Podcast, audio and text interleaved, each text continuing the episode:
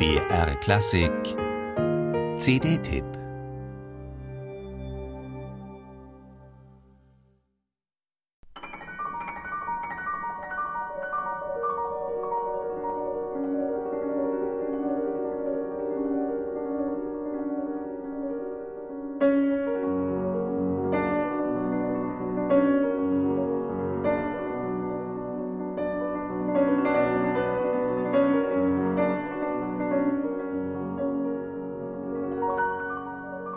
Flirrende Figurationen umspielen in Sibelius frühem, fünftem Empruntu aus Opus 5 mit fast schon impressionistischer Klanglichkeit eine lyrisch sehnsüchtige Melodie.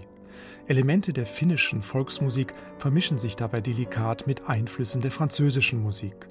Live Over Ansnes versteht es meisterhaft, die zuweilen schlichte Liedhaftigkeit sowie einfache Bauweise des Klaviersatzes dieses Empruntüs mit einer poetischen Aura und meditativ schwebenden Noblesse aufzuladen. So bedeutsam das symphonische Schaffen von Jean Sibelius eingeschätzt wurde, so wenig Beachtung fand sein Klavierschaffen. Dabei entfaltet Sibelius in seinen zahlreichen Klavierminiaturen einen ganz eigenen Ausdruckskosmos aus zuweilen fast schroffer Herbheit auf der einen und zarten, naturhaften Stimmungen auf der anderen Seite, in die sich noch Anklänge an die reiche Tradition finnischer Volksweisen mischen.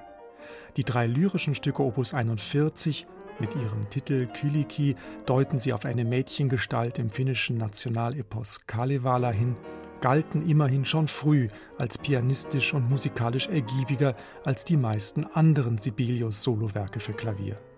Der tänzerische Rhythmus zu Beginn des Commodo Tranquillo überschriebenen dritten Stücks korrespondiert programmatisch mit dem unerlaubten Tanzvergnügen Kylikis.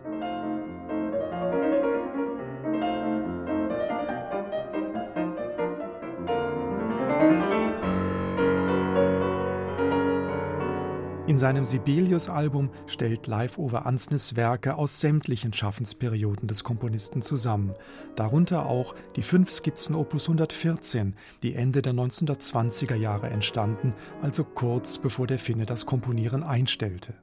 Dieses letzte Opus von Sibelius für Klavier besteht aus fünf tiefgründig pantheistischen Naturimpressionen.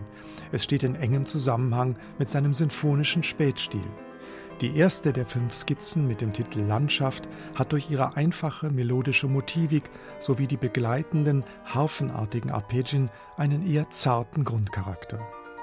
Der norwegische Pianist erweist sich auch hier als veritabler Sänger auf den Tasten, der mit feiner Sensibilität und einer mirakulösen Gestaltungsfantasie den in oftmals weit gestreckter Langsamkeit verlaufenden Entwicklungsbögen eine unterschwellige Glut verleiht. Fazit: Live over Ansnes nimmt uns mit auf eine faszinierende Reise in die magischen Klavierlandschaften des Jean Sibelius, die Lust auf weitere Entdeckungen macht.